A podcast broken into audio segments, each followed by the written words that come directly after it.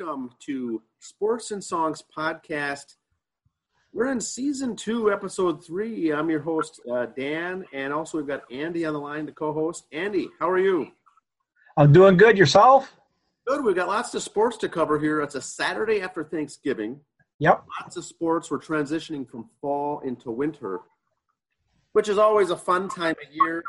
And we've got some good updates on music and concerts and album of the week and Yep. artist of the week. So Yeah. good episode we've got. Where do you want to start off with? Uh, maybe some high school. Yeah, we'll go high school football first of all. First of all, we should talk about Prep Bowl right now, which we're not. I'm not going to go through all the final games from last Friday. Uh, counting nine man, that's seven conferences, eight games each one. You're more than welcome to go to uh, the Hub, Minnesota Football Hub, Star Tribune site to see what matchups would have been. When I looked at those, you know, some teams still had semifinals that never got played. There was four games left to play. I mean, four teams left. I'm sorry. Some had one player in the championship, but no opponent yet. And sometimes we would have had the two teams that were supposed to play didn't get their game in. There'd be two teams to play, and the Star Tribune up and appointed someone a winner. But then sometimes they wouldn't. So we're not going off that. No offense to Star Tribune. We're going to stick with the max preps uh, rankings. This was done on Sunday, so this will be having those games played. Uh, the one thing I like about Max Preps also is they do a top five of all conferences combined. So 5A, 6A, 4A, all these guys are thrown in for the overall top five. I like it. And again, Max Preps is all analytics, it's not coaches. So here we go. The overall top five of Max Preps one, Eden Prairie, two, Moorhead, which is a 5A school, Yep. three, Lakeville South, four, Rocori Cold Springs, which is a 4A school, and number five, Andover, who's a 5A school. So there's that for you. I will go down to regular conferences here. 6A, their top five was uh, Eden Prairie, Lakeville South, St. Michael Albertville, Prior Lake at number four, and Shakopee at five. Uh, for 5A, it went Moorhead, Andover, Mankato West, Chanhassen, Rogers, and number six was Bemidji. Uh, 4A, Corey Cold Springs, of course. Uh, Becker, Hutch. Us people in Watertown call Hutch. Hutchinson, for those of you all outstate. Uh, Willmar and Fridley. Uh, 3A was Albany, Cannon Falls, Waseca, Annandale at four, and Litchfield. 2A, Caledonia, Blue Earth, Barnesville, Morris area, and North Community in Minneapolis. 1A at Blooming Prairie, Mayer Lutheran, Wabasso, Breckenridge, and Murray County, with Lester Prairie Holy Trinity at 11. And the reason I bring that in is Lester Prairie won their game. They should have played Mayer for their section championship. That would have been But of good. course, that game wasn't going to happen. And here they got Mayer at two. The Star Tribune said on their last rankings back on the 11th had Mayer like at eighth. So different points, but that's that's why we're here. Nine man was Hills Beaver Creek at one, Hancock two, Renville County West three, Woody Mac four, and Lanesboro five. So that's all the high school football rankings finished according to Max Prep.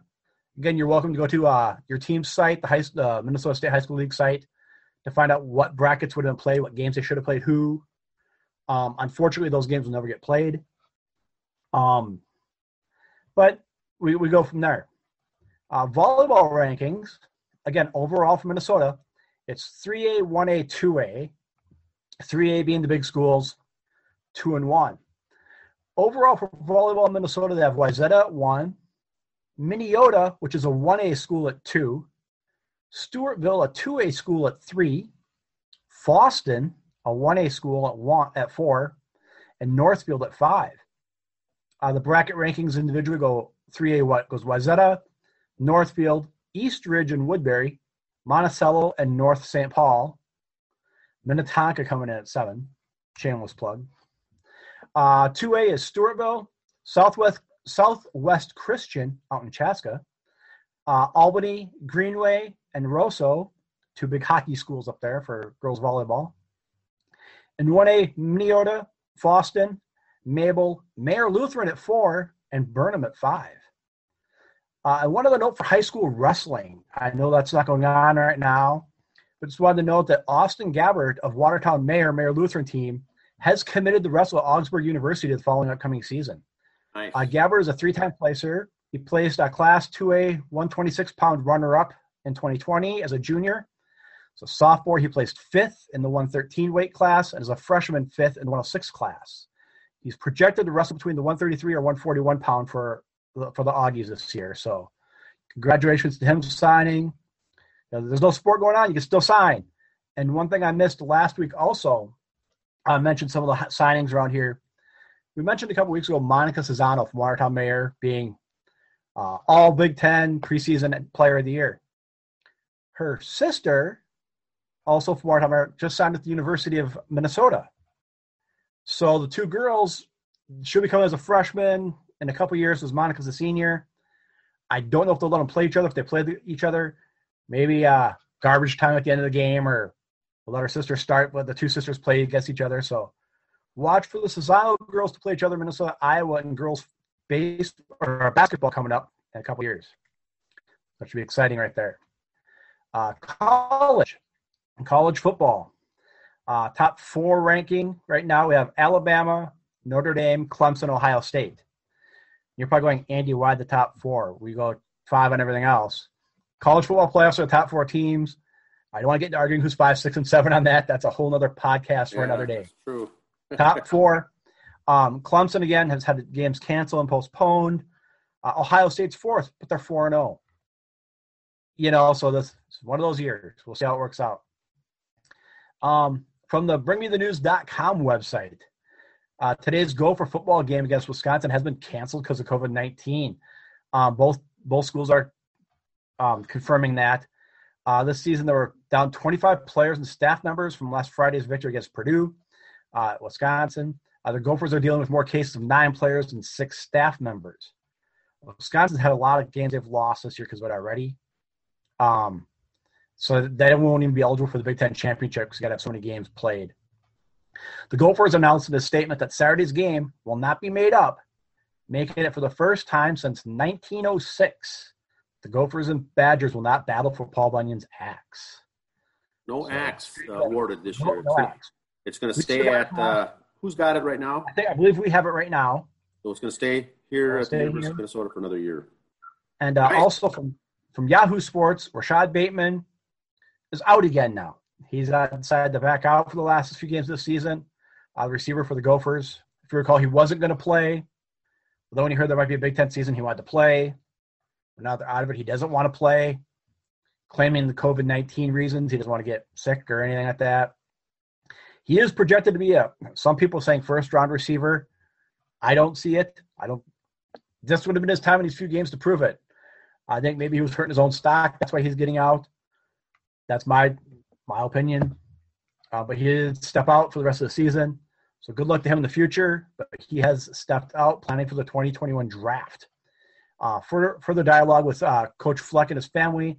We decided that after the most recent COVID 19 outbreak, and cancellation of this weekend's games, that it made it the most sense to begin the focus on the next stage of my career, he said in a letter. So good luck to him on that. Um, I hope him only the best. Uh, let's hope he goes somewhere besides Tampa, where all the other Gopher players have gone lately. See if we could spread out our Gophers around the country to the other teams. But uh, you got any other uh, Gopher football stuff there, Dan? Well, I know that uh, with the with the uh, cancellation of that last game, and there's only one game left, was was uh, Ibrahim, the running back, was leading the nation in rushing yardage uh, at at one point or for much of the season. Is that now that's going to be in jeopardy, right? Yeah, because he's gonna be short a game now. It's like the quarterback for Clemson. You know, he was supposed to have all these great numbers. Well, he missed two because of COVID himself, and the third one because of cancellation. So Gophers will wrap up the season uh, on December 12th at Nebraska to play the Cornhuskers. Nebraska, strange year once again. They're only one and four. Gophers are two and three.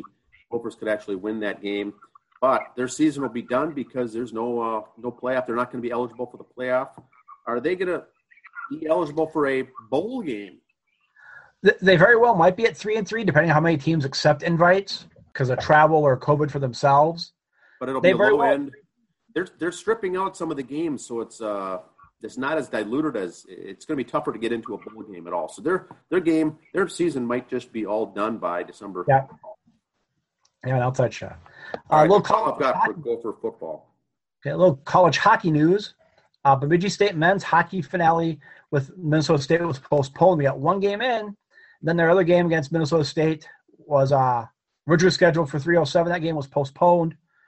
Um, sources close to this reporter said it was uh, the Mankato players that had the COVID, not the Bemidji players. So, not pointing blame, but just for those locally, so you know wherever your kids are at, it was Mankato's fault.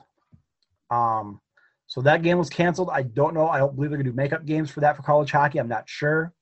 Uh, at this point, there is no date listed. We'll see what the other teams come up with if they find a date. Uh, so Bemidji State's now 0 1 and return to action December 12th and 13th when Michigan Tech is in town at Sanford Center in Bemidji.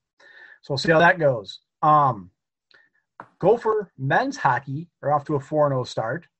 Uh, they swept Penn State 4 1 and 3 2. Then a couple days later, swept, swept Ohio State 4 1 and 2 0. Uh, their next games are December 3rd and 4th, Thursday, Friday at Michigan State. And then Tuesday, December 8th, and Wednesday, the 9th at Michigan. Uh, and just don't always assume with college hockey, if you're flipping channels, you go on Big Ten Network, you see college hockey, that might not be a rerun. It could be a live game because the way they're jumping schedules in there to get all these games in for all the sports. So don't assume it's a rerun and pass it up. Go for women's hockey is at one and one. Uh, they split with Ohio State four nothing, then lost one two. Um, November twenty seventh, last night they did win four to two, come from behind against UMD. They play there again tonight up at up in uh, Duluth. And then December fourth and fifth, they're here against the Badgers. Bucky's in town, fourth and fifth. Uh, some player highlights for the Gopher women. Uh, goaltenders, number 35, Lauren Bench. Uh, she's a redshirt senior. She's a graduate transfer from Bemidji State last year. Uh, she's been the goalie first two games. Those two goalies are both sophomores. Uh, Lauren, by the way, went to high school at Burnsville. Uh, she's had both starts here.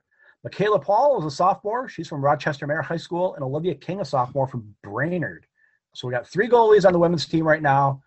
One a redshirt senior transfer. She's a graduate student from BSU. The other two are sophomores. So letting those other gals get some time in instead of having two sophomores as your goalies, they got the other gal, which is good.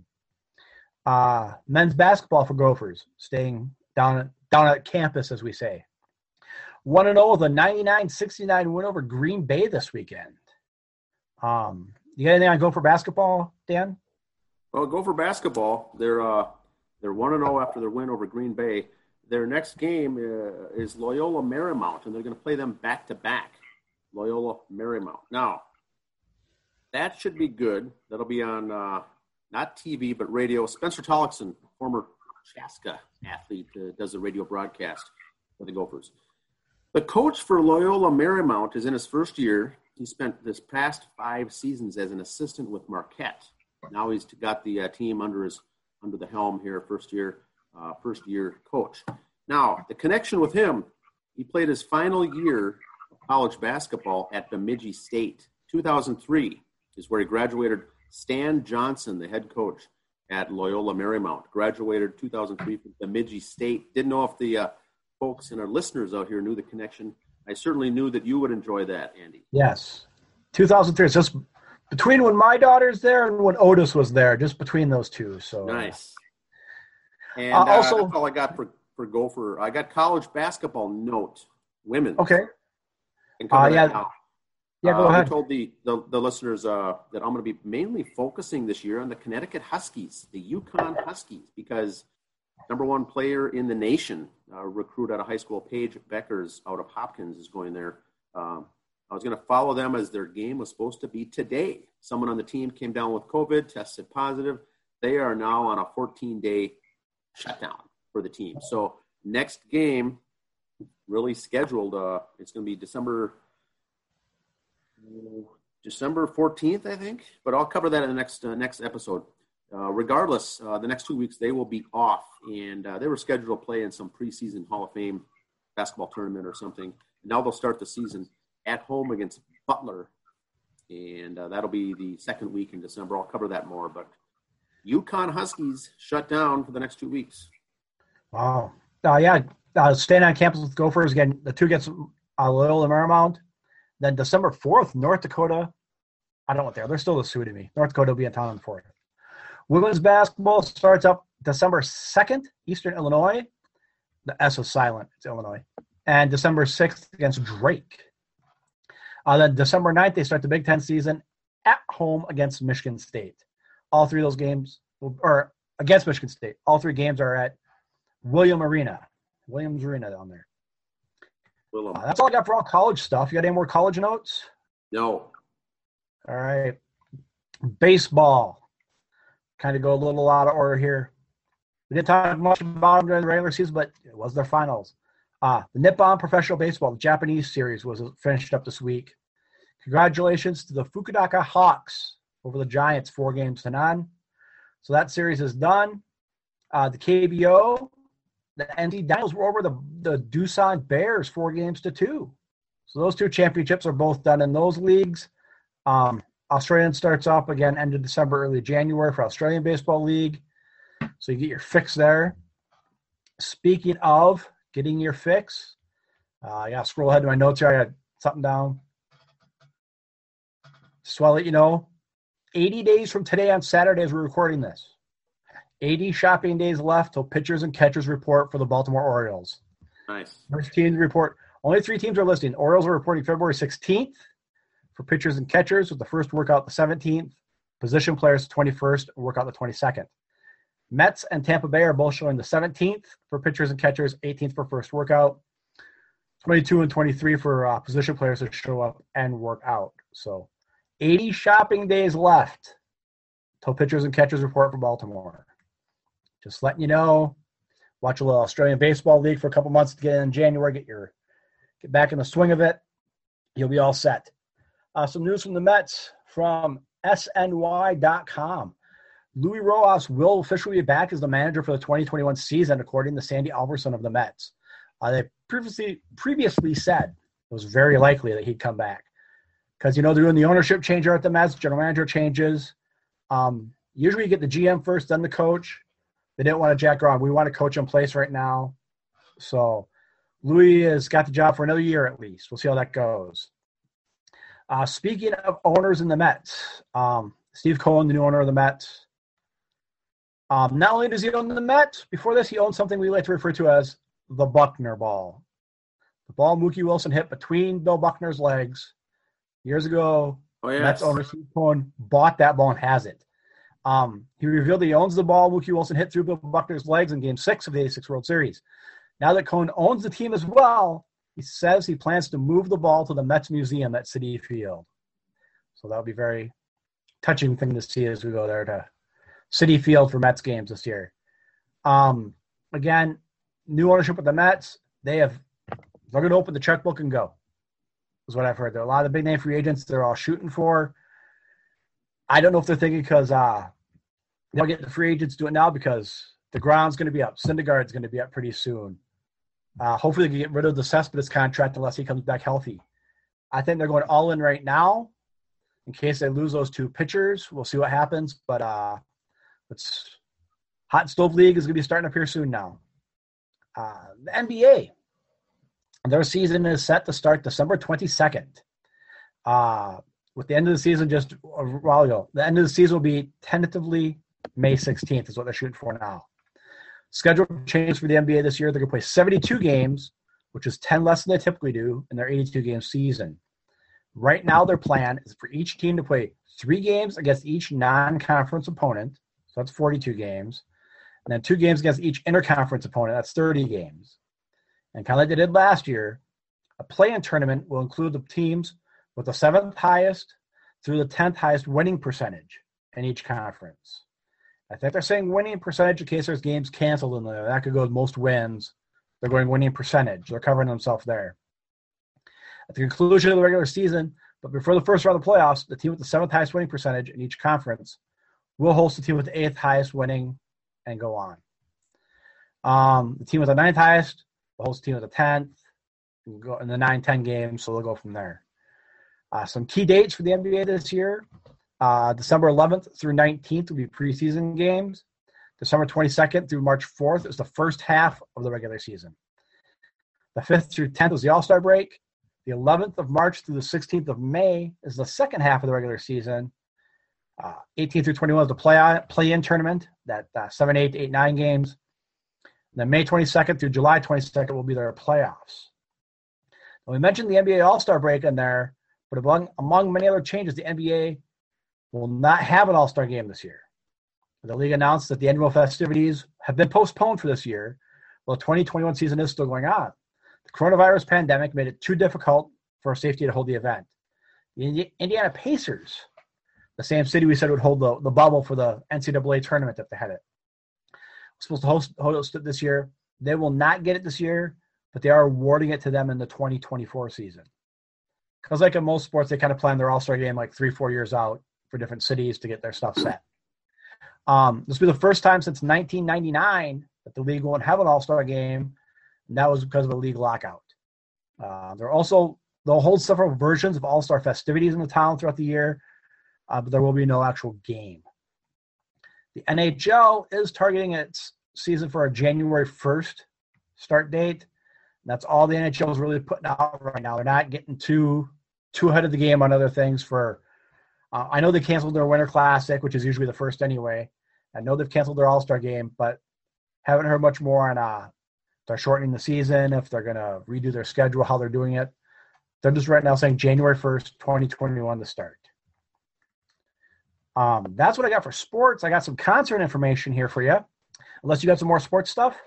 The only thing I got for sports, I've got two things. NFL. Yeah. The, the Baltimore Pittsburgh game that was uh, pushed back on Thanksgiving evening is now going to be played on Tuesday night, to national TV uh, Tuesday night game. They'll play that. Uh, remember, t- Pittsburgh's 10 and 0, so maybe a worthwhile game to watch. And for those asking why I've got a Buffalo Bills cap on today, former Viking Stefon Diggs is among the leaders in the NFL for the Buffalo Bills as wide receiver. Currently second in the entire NFL in yards, reception yards, and third in number, uh, second in receptions and third in yardage. So Stefon Diggs, a shout out to him, the new Buffalo Bills receiver, former Viking. Supporting him today, wearing the Buffalo Bills cap. Stefon's been a big he's been a big plus on my fantasy team this year. And on the Buffalo Bills, Josh Allen is a quarterback from Wyoming. So small town or small school quarterback. Throwing to him. So shout out to them. Uh, getting back to the Pittsburgh game, couple things. I know for my fantasy football league, that's counting as week 12, that game. Even though, so. Oh, yes. They might backdate it. And one other factoid there. So, of course, Ben Roethlisberger, 10 and 0, undefeated playing this week. There's another undefeated quarterback playing this week. Mitch Trubisky, 3 and 0. Yeah, Andy, I, I just remember now that I forgot to mention the trivia question of the week. We'll do the question now and the answer after the concert. So, what's the question? The question is When is the last time the Minnesota Vikings won the NFL championship? NFL championship. Oh, Great question. yeah. Um, not a not a trick question. It's it's Nope. legit, but it's a very um, newer listeners may not uh, know it. Older listeners to the show may understand it, but they did win an NFL championship. The last time was when. The answer will be after this. All right. We'll go into the concerts right now. A lot of these concerts are rescheduled ones from other venues we've mentioned in the past. Again, these first few are all at Medina Entertainment Center. Please check their website for ticket information and con- and confirmation. Uh, so Friday, January 22nd, a rescheduled date for the Shalo Lee Band with guest Anderson Daniels. Those tickets, uh, tickets available on there. Again, check Medina to buy tickets and check out their information for uh, seating and everything else. That's been moved to Friday, January 22. Also, a new date for the Christmas show for the Church of Cash got moved to February 5th. So late Christmas, but it's always a good time for year for a good concert they put on. It's going to be fun. Saturday, December 6th at Medina, Beatles versus Stones. There'll be no guests, but uh, some cover bands playing Beatles and Stones songs. Uh, February 20, or I'm sorry, February 12th, The Hype with special guest Heartless, which is a Heart tribute band. That Hmm. concert's been the Friday, February 12th. Um, those again, go to Medina Entertainment Center. Uh, check their website for ticket information on that. February 12th for Heartless? Yes. Yes. I will be attending that show. You will. Yes. Uh, then these are rest are online ones, online concerts. So um, check each band's website. We'll give those as we go along here. December 5th, Evanescence. Viewing at 3 p.m. Check their website. Now, these for online ones, you do have to pay for. Just like the concerts, you got to pay for these. Yeah, you're online, you're on your computer or your TV watching it. But they are still trying, not much. Like Evanescence, 10 bucks. Why not? Uh, so that's evanescencelive.com for that one.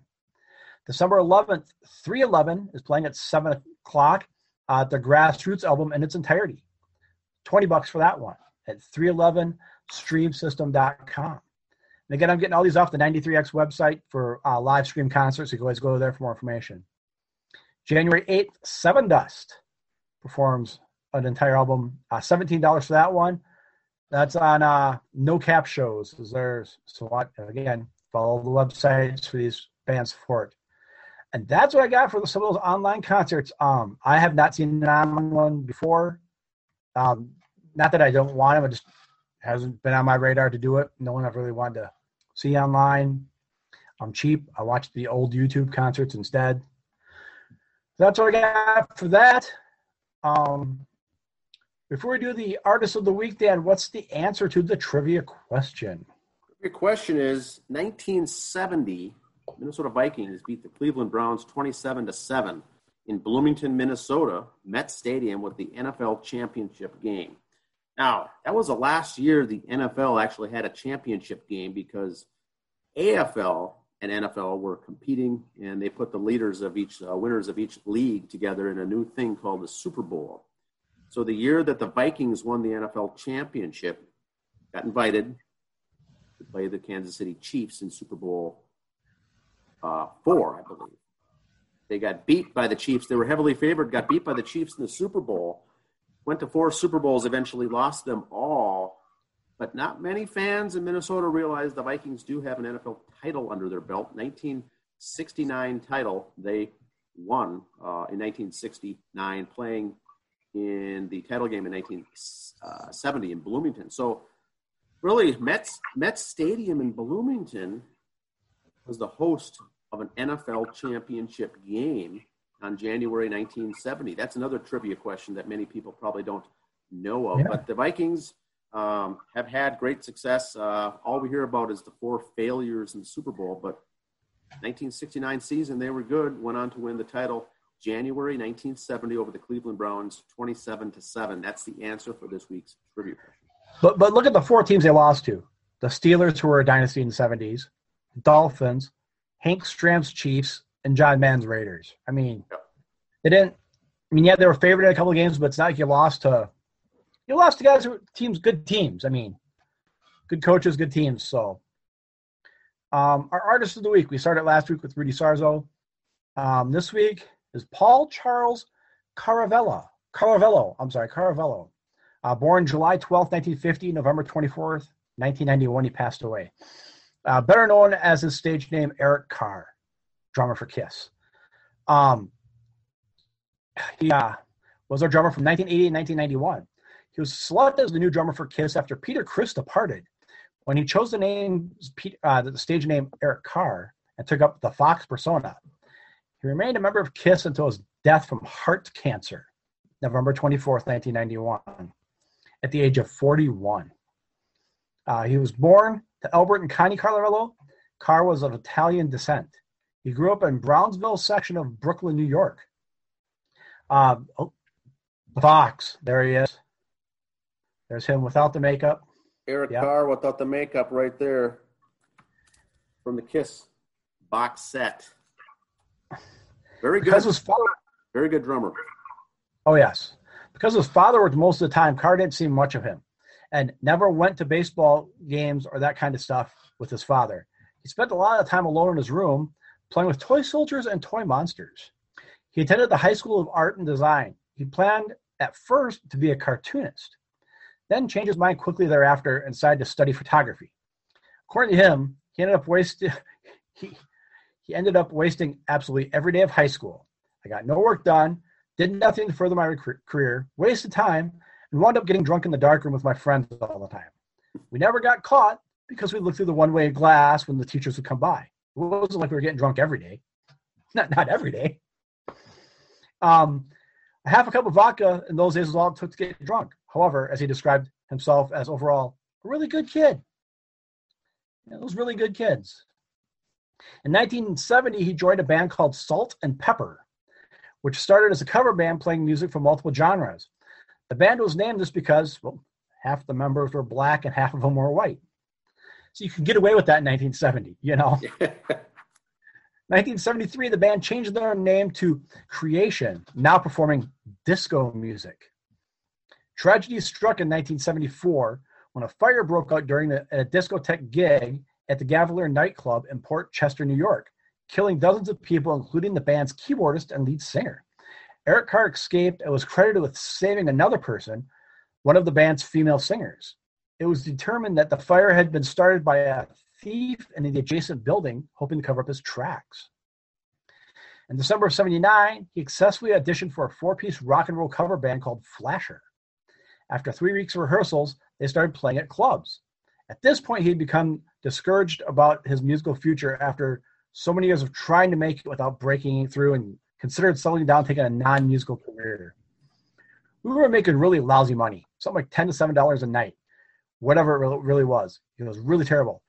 Just by contrast, I was making 15 bucks a night when I was 16 years old. And now I'm 30 years old and I'm making seven bucks a night. So he wanted to do something other. Um, he applied for Kiss, submitting a cassette tape to Kiss as single current his uh, his audition tape. He did a cover of the Kiss single "Shandy," but with the vocals over the music instead of Paul Stanley's vocals. It sounded great, he insisted late years later. The application was put into a bright orange folder to make it stand out visually. June Graud, the KISS staffer, said, told him later she knows the brightly covered envelope, so she picked it out to review it. While sitting outside the room used for audition, he watched three members of KISS, Ace Frehley, Gene Simmons, and Paul Stanley, walk by and enter the room. You remember, this is when KISS was always in makeup all the time, so you've seen without the makeup on, it's like, who's these three guys, right? He was one of the few people outside the band's circle of friends, family, and music business partners to see Kiss without makeup. Paul, I knew him right away, he told a magazine in 1990. The others I wasn't sure about. He was the last drummer to audition for the band and asked Stanley Simmons and Frehley to autograph the list of Kiss songs he was to play for the band in case he never saw him again. But I knew I had it, he said. According to him, his audition was videotaped. He was also immediately he was also immediately comfortable feeling that the songs he had to play were a snap. He knew the arrangements better than the band did, learning them from recorded versions off the Kiss albums. They had been on tour and changed things a little bit around, and he was not impressed with Kiss's performance at the audition. They were awful, he emphasized. I had to remind them, no, I sing this harmony and you sing that one. Stuff like that. It was great. Right away, we were working together. I knew it impressed, it impressed him. The significant advantage he had in many ways was his relative anonymity. It was important to the band to remain this mystique around the members, said Paul Stanley. It was really important to us that we got someone who was unknown. We didn't want someone who, who they looked last week, who they saw last week at a Rod Stewart or a Rainbow concert. The press release announcing the induction of him to the Kiss, they took three years off his age to help protect his anonymity, his true identity. And this was to help create the, his identification. A young fan chosen out of the crowd would be the new Kiss drummer, is the way they announced his being there. After he passed the audition, time was short, but the band had some trouble coming up with a character persona and a stage name for him because of the, his before his debut concert. We never actually told him he was in the band, Paul Stanley said on USA Network's Night Flight program in 1983. We just said, in two weeks we're playing. He was uh, was alleged by Gene Simmons to have originally considered going by the name Rusty Blade until Simmons discarded that. He decided on Eric Carr quite carefully. He could notice that while the four members' stage names were each three syllables long, Criss's name was the inverse of the other three band members. Names symbol pattern. Peter Criss was two syllables, followed by a single syllable. he decided to make the stage name sound somewhat rhythmical to Peter Criss's by choosing a double syllable first name and a single syllable last name. And so that's how he wanted to because all format Paul Stanley, Gene Simmons, Ace Frehley, boom, boom, boom. So uh, he, he thought Carr was a shortened version of his last name, Caravello. And he chose Eric from a list of first names his girlfriend at the time had given him. Paul Caravello remained his legal name. So, unlike a lot of musicians, he never legally changed his name to Eric Carr. So, for his Kiss persona, Carr initially wanted the Hawk. This concept was apparently very difficult to realize in grease paint, and a suitable makeup design was never created. And the Hawk costume was a bright orange yellow. The idea was dropped after Paul Stanley mentioned that it looked like Big Bird. The band was on deadline only two weeks before Carr's stage debut. Carr came up with the makeup design for the persona The Fox. Simmons liked it, and thus the character was born. The original design was modified within days of Carr's initial photo session and the debut concert at a Kiss member. His persona remained consistent for three years until the band's well publicized removal of their stage makeup in September of 83 on MTV, which we covered here on the show a while ago. The drastic move came after declining album sales and a poor attendance at the US tours. Carr thought the band was coming to an end, but Kiss slowly turned their career descent into a rebound, and the band thrived. Carr earned a reputation among fans for being a very friendly and approachable. He answered many more mail than other band members and often added messages to his autographs. Despite being a replacement for an original member, his popularity soared among fans based on his persona and his percussion skills. Carr's first album with Kiss was 1981's Music from the Elder, which marked a departure from the band's art rock direction they were going for. One of Carr's contributions to the album, Under the Rose, was one of the few Kiss songs written in 6 8 time and featured a Gregorian child chant chorus. Chant chorus. Later, he would also have co written credits on All Hell's Breaking Loose, Under the Gun, and No, No, No, among others. Carr said he found writing lyrics harder than writing music. Besides drumming, Carr also played guitar, bass guitar, and piano, and sang background vocals. Occasionally, he sang lead vocals, such as on Black Diamond and Young and Wasted, live with Kiss. He first, his first lead vocal in the studio was a re-recording of Beth, originally sung by Peter Criss, for the 1988 compilation album Smashes, Trashes, and Hits. Carr recorded this version of the song in the same room at the record plant where the song was originally recorded using the same backing tracks as Criss. Carr's last recording with Kiss was for the song God Gave Rock and Roll to You too, which featured him in background vocals. The last time Carr worked with Kiss was in July of 91 when Kiss filmed the video for God Gave Rock and Roll to You while playing the drums. Carr's last public appearance with the band was at MTV's Video Music Awards in September of 91. In February of 91, Carr began falling ill. Medical tests initially revealed what appeared to be a manageable health issues. However, however, further tests determined that he had heart cancer. In April of 91, Carr underwent a series of surgeries to remove the tumors in his right atrium and lungs in an effort to restore heart function and prevention of the cancer's growth. Soon after Carr's diagnosis, Paul Stanley and Gene Simmons replaced him with session drummer Eric Singer to commence the new recordings of the band's upcoming album, Revenge. After recording the multi- after recovering from multiple surgeries, Carr pressed Stanley and Simmons to let him back in the band. Stanley and Simmons refused, both having stated they repeatedly told Carr to focus on his cancer treatments and that they would allow him to return to Kiss once he regained his health. By mid 91, the band was preparing to shoot a music video for their upcoming single, God Gave Rock and Roll to You. Despite his poor health, Carr asked Stanley and Simmons to allow him to be in the video. They ultimately agreed. Carr flew to LA for July 91. By that point, he had lost his hair due to the chemotherapy treatments and was wearing a wig. After the video shoot, Carr flew back to New York to consider to continue his cancer treatments. His health had deteriorated at this point, where he was unable to play the drums for the recording version or recording sessions for Revenge. Carr's replacement, Eric Singer, played the album's tracks. Carr's last public appearance with Kiss was at the MTV Music Awards in September 91. Not long afterwards, he suffered an aneurysm and was rushed to the hospital. Several days later, he suffered a brain hemorrhage and was never never regained consciousness. On November 24th, 1991, Carr died at the age of 41. He died the same day as Freddie Mercury, singer of the British rock group Queen, whose death attracted more media attention. Carr, who also had been nearly four year, who had been in a four-year relationship with future model and actress Carrie Stevenson at the time of his death. Although it was not publicized at the time, Carr's death was considered controversial among many of those in, amongst his family and Kiss. Uh, I know both of you and I, being Kiss fans, probably know. I remember hearing some of these rumors and stories. Uh, both Paul Stanley and Gene Simmons were labeled as being the quote unquote bad guys by Carr's by Carr for booting him out of the band and not supporting him in his time of need.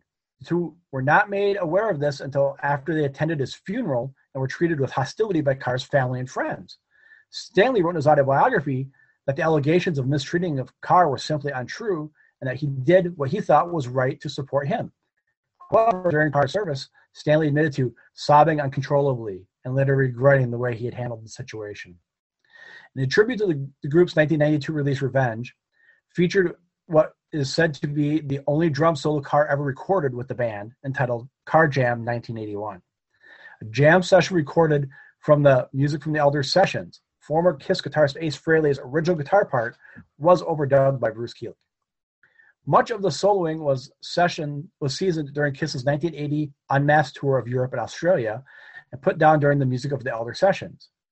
Carr had for years been trying to get his hands on a copy of the solo for his personal collection, but his request, requests were always rebuffed by Bob Ezrin, who was with the excess or excuse that he did not know where the masters of the sessions were. After Carr's death, the solo surfaced, Carr Jam 1981. The Revenge album was dedicated to Carr. He was also paid homage on the Kiss My Ass album and the Kissology 2 videos. Um, go backtrack, Kiss My Ass album is all of Kiss songs that other bands did covers of. So it's a very good album. Uh, Lenny Kravitz has a great song on there. Extreme has a good one. Um, highly recommend album. Uh, however, the band declined a, a tribute concert that was requested by a circle of fans for the year after his death. Gene Simmons said, We don't want to do a tribute concert. We are dedicating the album to his name, but no concerts in his name. It's just not our style, which I don't think is a dick move anyway. That's just the way Kiss was. They didn't do that.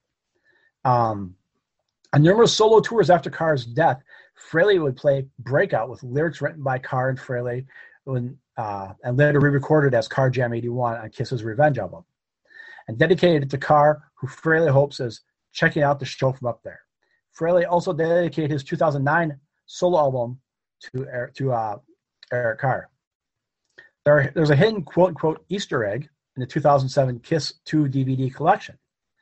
On disc 3, at the end of the production credits, showing a family videotape made by Carr on his hospital bed, speaking into the camera, thanking his fans for their cards letters, and concerns during his death or during his health. Dressed in white, Carr then exits the bed and begins to walk away, only to return and moon the camera, only in rock and roll style. In July of 2005, Carr was voted the 10th best drummer of all time by Planet Radio Rock. No other members of Kiss was even given the distinction of making the top 10 in the categories of vocalist, bassist, or guitarist. Carr was one of only two American drummers to make the list, with all the others being either British or Canadian. I tried to find that list. I couldn't see who the other American drummer was. So I don't know if that'd be Bonham, if he was considered American or British, or who it would have been, you know, his kid. Not sure who the American drummer was. Mm. Keith Moon, maybe. I don't know. Um, a list of some albums that Eric Carr appeared on was uh, 1979's Lightning with backing vocals and track. Uh, 1983, Bryan Adams Cut Like a Knife. He co wrote Don't Leave Me Lonely. 1984, Wendy O. Williams Wow. He co wrote Ain't None of Your Business and did the drums on Legends Never Die. 1987, Frehley's Comet, co-wrote Breakout. 1998, Garbo Talks. He did the drums on Game of Love. Uh, he did drums for Faith Circus. He co-wrote Can You Feel It? Um, Eric Carr was one of those guys. I was really getting in the Kiss around the Elder album time, so I uh, kind of grew up with him on there. There was one part I read in here doing it. He always had that curly black hair. One thing he wanted to do is he wanted to have long, regular hair like everybody else. Well, having curly hair, you can't do that. So he'd buy Jheri curl and straighten it out at night. Then put one of his mom's nylons on it to be straight at night, sleeping in it. So, did we had to do to get straight hair? Um, glad we went to the band to let me curly. Uh, Eric Singer, who replaced him. I do like Eric Singer's work. I, I feel kind of bad for him being stuck in the middle and stuff like that. Uh, liking the band Kiss, being not being an apologist for Paul and Gene or taking sides on anyone. Me personally, I like the way they handled it. No, you take care of your health when you're ready. Come back. Because I don't think they wanted the rip of oh come back and something happens. They worked them to death. I think I'd rather get the blame of saying no wait. I think they, my opinion, this reporter's opinion, that's what they did. You get healthy, come back. I've seen documentaries on the video of when God gave rock and roll to you. If you watch it, you can tell they timed the video differently for his drum so it matches it because he can't keep up doing it. Film goes faster and slower, which is fine. I just saying you notice it in there. Um, but the way they let him come back and do that one last video, I thought was very great, very touching. Um, the least they could do, if you will, let him go out with being in a video. Have that be our last Im- image of him in a video, not all the horror stories of him in a hospital. But that is our artist of the week, artist of the week number two, um, Eric Carr. Oh, and Andy, uh, when did Freddie Mercury died on the same day? But what year was Mercury? Um, was it the same year? Was it ninety one? Same same day and year. Uh, let me check that out real quick. I thought okay. it was the same day too. Uh, it, um, it it could be. Now, if you get a chance for the listeners out there that are interested in hearing a good drum solo, do the YouTube re- uh, search. Yep, it was the same year. Same year. I did not know that. Okay. Carr Jam. Good drum solo by uh, by Eric Carr called Carr Jam, and it's Carr, last name C A R R, double R. And also, what Eric's uh, Eric Carr was popular with the band because his personality was was always good, always upbeat, always happy, always positive. And he would go around with this handheld video recorder uh, behind the scenes, behind the stage, dressing rooms, uh, whatever, rehearsals, and, and was filming stuff all the time. Now, I don't know where his film collection is, but that would be worth something. He was yeah. uh, kind of a uh, before his time. He, if, in today's world, he would have his own YouTube channel and he'd be filming oh. stuff all the time. He was way ahead of his time, almost like a, a podcaster that's putting stuff out on a daily basis. Eric Carr loved his video and captured lots of uh, um, not not staged orchestrated stuff, but candid, just candid shots, right. just just random things, and they always had a good time. He was always laughing and having fun. But uh, he'd be an guy, Instagram sensation, an Instagram sensation, YouTube sensation. He would have been huge. Yes. And I did look it up. Freddie Mercury, same year, same day. Same year, same day. Okay. Yeah. But Freddie Mercury at that time, you're going 91. That was AIDS. That's what he died of. That was the news of the time in 91. So that did kind of take a lot of the press. Kind of like uh, Michael Jackson and Farrah Fawcett died on the same day. Oh yeah, Farrah. You know, Michael got all the press. Oh really? That's yeah. right.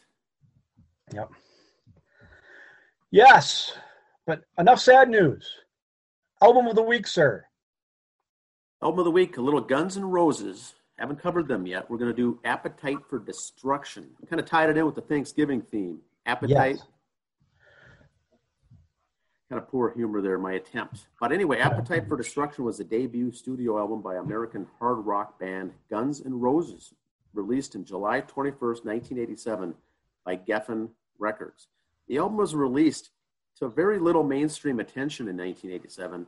It was not until the following year that it became a massive commercial success, success after the band had toured and received airplay with singles Welcome to the Jungle, Paradise City, Sweet Child of Mine, it also topped the Billboard 200 and became a, the best selling album of all time, as well as the 11th best selling album of all time in the United States. With over 30 million records sold worldwide, it's also one of the best selling records of all time. So, although critics originally were ambivalent toward the album, Appetite for Destruction has since received retrospective acclaim and has been viewed as one of the greatest albums of all time. In 2018, it was re released as a remastered box set to similar acclaim. So the album here, length 53 minutes, 52 seconds. Geffen Records, producer was Mike Clark. Singer Axl Rose stated that many of the songs in the album were written while the band was performing on the Los Angeles club circuit. And so, if you listen to the songs and the lyrics, uh, they were doing it uh, in LA in the club scene, is really. Now, they were looking for a producer. Here's who they here's who they thought. The listeners may not know this. And Andy, and in fact, Andy, you may not know some of this. This is good stuff. They originally interviewed and worked with Nazareth drummer, uh, guitarist Manny Charlton. They worked with Manny Charlton from Nazareth, and uh, did some recording with him. But they initially considered Paul Stanley of Kiss to be the producer for Guns N' Roses album. Paul Stanley. But he, re- he was rejected after he wanted to change Steven Adler's drum kit set more than Adler wanted to change it. Paul, Paul Stanley, you know, a guitarist and vocalist, got into Steven Adler's drum kit and says, ah, I don't like the way it's all set up. They're like, okay, you need to go. Paul Stanley. What do you know about setting up a stage and uh, the theatrical part of a show? What do you know? Steven Adler says, no, that's not going to fly. So Paul Stanley was out. Then they went to Robert Mutt Lange, but the label didn't want to spend the extra money to bring in a famous producer. The Guns N' Roses. remember hearing Mutt Lange's name being kicked around. Lange was huge back then. Yep. They said, no, we'll go with someone else. We'll go with Mike Clink, a little known guy. He produced several records from Triumph. You know, not, nothing big, but uh, they brought him in. So they got the band together to start rehearsing some of this stuff and getting the band in the record studio.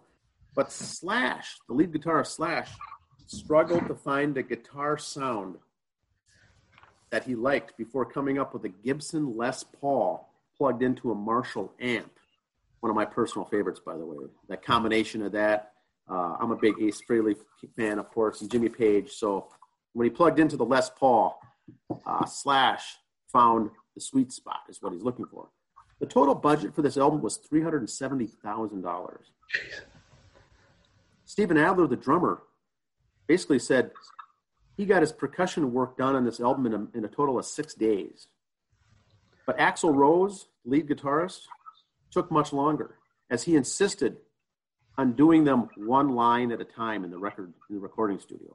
Every line of every song he wanted to perfect it before moving on to the next.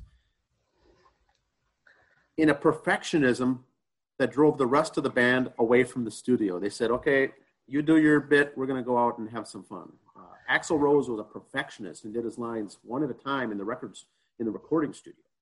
I did not know that, but interesting. Doesn't surprise me hearing it though. Um, Welcome to the Jungle. The lyrics that everyone's well aware of. The lyrics "Welcome to the Jungle." Axl Rose wrote that after he encountered a man encountered a man on the concrete jungle of New York City, shortly after arriving there as a small town Indiana boy in 1980. Axl Rose, Rose get, got there wowed by the big city and was uh, taught, a, taught a lesson by the concrete jungle in New York City, and he wrote the song Welcome to the Jungle about that. They also have the song Mr. Brownstone, which is about the band's problems with heroin. Mr. Brownstone. Steven Adler had no problem with it at all. The album's original artwork uh, was a painting for Appetite for Destruction by Robert Williams. It depicted a robotic rape, rapist about to be punished by a metal Avenger on the original artwork cover. But after several music retailers refused to stock the album, the label compromised and put the controversial cover art inside the uh, inside the CD and replaced it with an Im- image, uh, a painting of a, a Celtic cross with the skulls of the five band members on the cross. That was designed by Billy White Jr. Uh, originally designed that as a tattoo but the image work was so good they said let's put that on the cover instead now there's uh, it's a cross with skulls on it uh, but the knot the knot work inside the cross if you look at the very detailed some of the knot work going on in the details of that was a reference to thin lizzy who axl rose loved and so did billy uh, billy white jr who wrote it Billy White Jr., who was the artist. Big fan of Thin Lizzy, so they did a, a nod to Thin Lizzy by doing the knot work inside the small uh, artwork. The band stated that this artwork was a symbolic social statement with a robot, with the original artwork, the robot representing the industrial system that's raping and polluting our environment. So interesting connection there. And instead of the cassette and the LP sides A and B, Guns N' Roses had side G and side R for Guns N' Roses, G and R. Now, I didn't understand this till recently also. All the songs on the G track for Guns deal with drugs and hard life in the big city. But the Roses side, side two, deal with love, sex, and relationships. On the Roses side, Guns and Roses. Interesting deal. Uh, Axl Rose stated in an interview that his original album cover photo that he wanted to use on the cover was to be the photo of the Space Shuttle Challenger exploding. That was also on the Time magazine cover that same year. But Geffen said that it would be in probably bad taste to yeah. put the cover of that Appetite for Destruction Space Shuttle Challenger exploding. In today's terms, they would have said too soon. Yes. So, Appetite for uh, Destruction was released by Geffen July of 87, receiving little notice from American press and radio. Because guess who was in there at the time? Def Leppard's new Hysteria album just came out. Aerosmith's comeback hit Permanent Vacation just came out. And U2 was getting all the airplay on MTV at the time. So they had some they had some conflict with releasing this at the time because it was not not many people knew it. In fact, in the week of August, the end of August, August 29th, 1987, Appetite for Destruction debuted on the Billboard 200 chart at 182. It debuted at 182 before it even broke into the charts. And would not top the charts until August of 1988, a full year later, after the band had toured and received radio and musical airplay and video airplay. Since then, of course, the album has gone on eight, 18 times platinum in the US and selling 30 million records worldwide. Here's the song listing. Side G, Welcome to the Jungle. Song two, It's So Easy. Great song. Song three, Night Train. Great song. Song four, Out to Get Me. Song five, Mr. Brownstone about heroin. Song six, Paradise City. On the flip side, the R side or the Roses side is My Michelle, another good song. Song eight, Think About You. Song nine, Sweet Child of Mine. Song 10, You're Crazy another underrated song. Song 11, Anything Goes. And song 12, maybe my favorite, Rocket Queen. Rocket Queen is song. That was a good song, yep. Song 12. Uh, very well done. So it goes on to be one of the biggest albums of all time, but did not even break the charts at first, didn't debut too high, took the took a lot of time to get the ball rolling.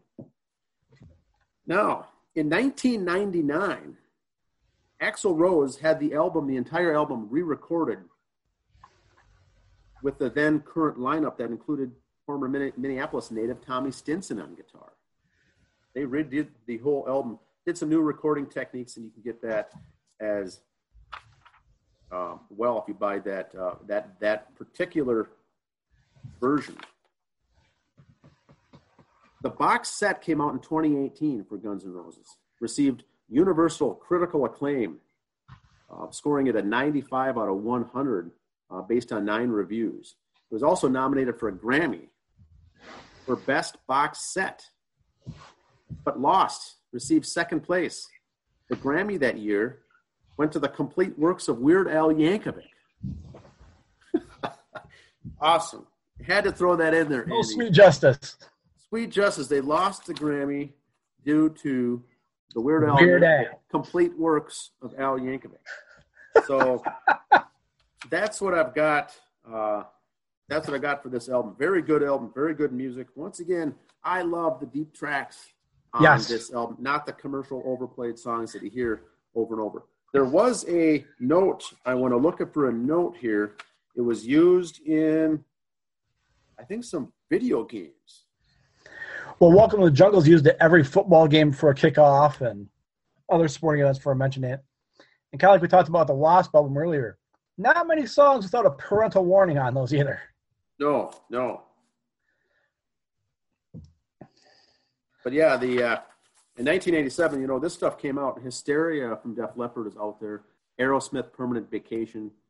Uh, U U2. Joshua Tree by U2. It could have been, but they were getting heavy rotation on MTV at the time as well. But that's that's all I've got. Uh, one of the best albums of all time, Guns N' Roses' "Appetite for Destruction." Thought I'd feature that here on Thanksgiving weekend with yes. the keyword "appetite." Uh, if you have any questions and comments, please leave your uh, comments uh, and also recommendations down below in the uh, comments section uh, for e- for either various artists for Andy or albums of the week for myself. But but that's what I've got here for my notes, Andy. I do like some of those, uh, some of the interesting things there that was mentioned. Um, but yeah, yeah, Slash Gibson Les Paul guitar, plug that into a Marshall amp, amplifier, bad boy, and he got the sound that he wanted. Know, a lot of people kind of rip on Axl for being a jerk. We'll say. Um, from other things I've read, on stage, yes, he is a jerk. Um, but I guess him and Duff McKagan are still real tight. I guess Axl's kind of a funny guy, nice guy, this and that. It's just when he gets in the, the Axl Rose artist mode, totally different than the guy you have around your bonfire with a few beers and, and pizza at night, you know. So, because uh, Chris Jericho has a podcast, and every week on there, Duff McKagan calls in with a some dumb booger joke every week.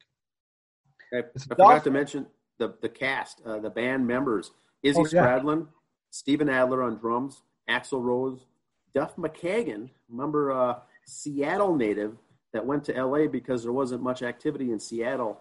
And right after he left, the basically the grunge scene exploded into Seattle. Yes. And uh, lead guitarist Slash. Yep. But uh, Duff does the this joke of the week on the Chris Jericho podcast, and it was mentioned later on that Axl helps him come up with some of these jokes. Which when you hear him, it's like, wait, the same guy who like jumps off stage and attacks people and doesn't want to play and this and that is writing jokes. So he, he's two different people. Again, not defending anyone, but I like Guns N' Roses. Are they in my top 10? Probably not. I do love a lot of their songs. Um, I thought November Rain could have been about three minutes shorter. Still a good song, just kind of dragged out. Um, and again, like I said, the, the songs that weren't played, like Rocket Queen's a great song. My Michelle's probably a pretty good song. The ones that weren't released are my favorite songs in there. I think that's just I got sick of them hearing them all the time. Yeah. The, uh, here's the songs released. Here's what I forgot to mention. They released "It's So Easy" first with Mr. Yep. Brownstone on the B side. That was June of '87, and then "Welcome to the Jungle" was October of '87. Still, were they weren't receiving airplay by this time. "Sweet Child of Mine" was August of '88, and now this pushed everything over the top. And once again, you get this you get this slow ballad essentially that pushes yep. it over the edge. And then Paradise City was November of 1988, right around Thanksgiving of 88. And then the following year, they released Night Train, not until July of 89. And so they have five five songs released and got huge, huge airplay, but some of those deep tracks are awesome. Yeah, their, their album, it's kind of like a lot of Metallica albums. The one songs that aren't released are my favorite songs on the album. Correct, and I'm, I'm we're kind of the same, cut from the same cloth there. The last thing I want to mention: remember, the original guitarist for Guns N' Roses was Tracii Guns. Yes. Left to form his own band, uh, L.A. Guns, but that's where they got the name from. Guns and Axl Rose was Rose. Tracii Guns was Guns, Guns N' Roses. He left, Slash came in, but Tracii Guns went on actually a pretty good career with LA Guns, but not not anywhere close to the right. money that Guns N' Roses bring. Right.